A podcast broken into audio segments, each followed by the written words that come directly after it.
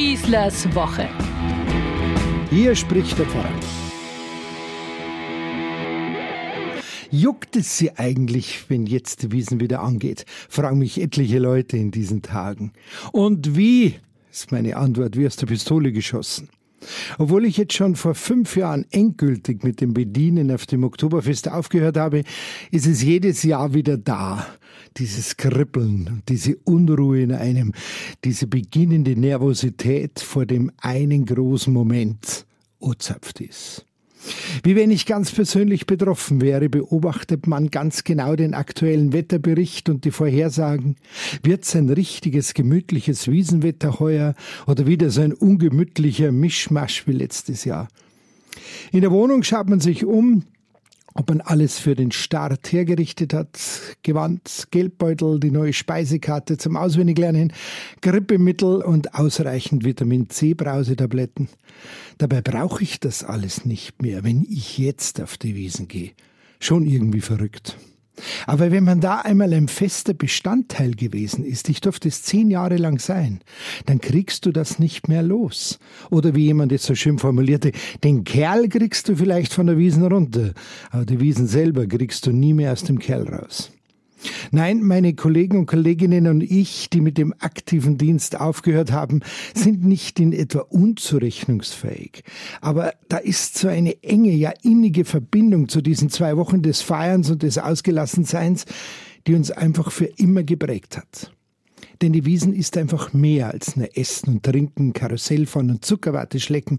Es ist ein unbeschreiblich magnetischer Fleck, ein Zentrum der Freude und der Sorglosigkeit, der Ausgelassenheit und der bodenständigen Unterhaltung und das inmitten der Großstadt. Worum geht's denn überhaupt in unserem Leben andauernd? Wir müssen die Spannung des Lebens aushalten. Das sind Licht und Dunkel, Seligkeit und Schmerz, und alles greift immer ineinander über. Und zugleich wissen wir, spüren wir in uns das höchste Glück, nach dem sich jeder Mensch sehnt. Als Christ nenne ich das gerne das in Gott geborgen sein, also in einem alles tragenden Sinn gehalten zu werden. Trotzdem gilt es auch, Lasten im Leben zu tragen, schwere Lasten, Mühsal, Plackerei, Enttäuschung und viel Leid. Das ist nicht einfach weg, wenn man feiert, aber diese Lasten können für einen Moment leichter werden. Das ist wohl das Paradoxum des Glaubens und des Lebens überhaupt, dass man in der Anfechtung Halt finden kann, im Unglück Sinn erfahren kann.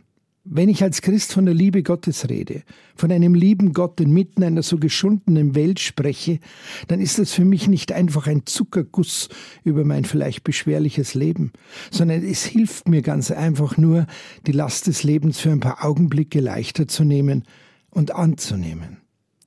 Das ist eine große Kunst. Fast hätte ich gesagt, hohe Theologie. Jedenfalls umfasst es die ganze Gegensatzeinheit unseres Lebens. Ich darf als Christ ganz bewusst beides sein. Enthusiastisch einerseits und geerdet andererseits. Das beides zugleich. Solche Gedanken sind für mich wie eine ganz kostbare Perle, die meinen gesamten christlichen Glauben widerspiegelt. Und es mag undenkbar klingen. Diese Gedanken sind mir immer wieder in den Sinn gekommen, wenn ich diese glücklichen, feiernden und fröhlichen Gesichter auf dem Oktoberfest erleben durfte. Wenn sich da Menschen ohne Scheu und Hürden kennenlernen, das Leben genießen und ihre Freude über dieses Leben ganz offen zeigen. Das ist der berühmte Wiesenvirus, den ich einfach nicht mehr loswerde und auch gar nicht loswerden will. Mit einer anderen Sinnfrage brauche ich nicht an dieses Fest herangehen. Ob es die Wiesen braucht, fragen manche Leute. Diese Frage ist völlig falsch ausgedrückt. Corona und die beiden Jahre ohne Oktoberfest haben es ja gezeigt, dass es natürlich auch ohne eine Wiesen im Leben weitergeht. Aber was es wirklich zum Leben braucht, beantworten wir aus unserem tiefsten Innern heraus und es wird immer nur eine ganz persönliche Antwort sein können. Ein Jahr nach meinem Bergunfall durfte ich letzten Sonntag hoch oben in den Ötztaler Alpen mit allen Bergrettern und vielen Gläubigen bei herrlichstem Wetter einen Dankgottesdienst feiern. Ich habe damals diesen Sturz überlebt, auch weil Menschen für mich da waren, mich mutig gerettet haben, sich selbstlos für mich eingesetzt haben. Selbst der Hubschrauber, der mich aus dem hochalpinen Gelände herausholte, schaute bei unserem Fest kurz vorbei. Was macht mein Leben aus? habe ich den Menschen im Gottesdienst zugerufen. War es wirklich nur Glück oder Zufall, dass ich diesen Unfall überlebt habe?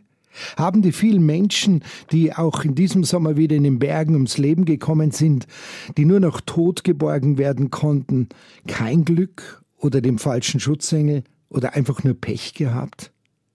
Um all das geht's doch am Ende gar nicht. Ich habe diese knisternde Spannung zwischen Leben und Tod erleben können, wie eine schier ausweglose Situation zu einem guten Ende sich hinwendet, die aufrichtige Hilfe anderer mir das Leben bewahrt, man im Unglück eine tiefe Sinnerfahrung machen kann. Alles weitere darüber nachdenken gibt mir keine neue Antwort. Am Ende steht einfach nur der Dank, das Feiern des Lebens, die Freude über jeden glücklichen Moment des Lebens und diese Freude zu genießen. Und das alles wie meinem christlichen Glauben, enthusiastisch einerseits und geerdet zugleich andererseits.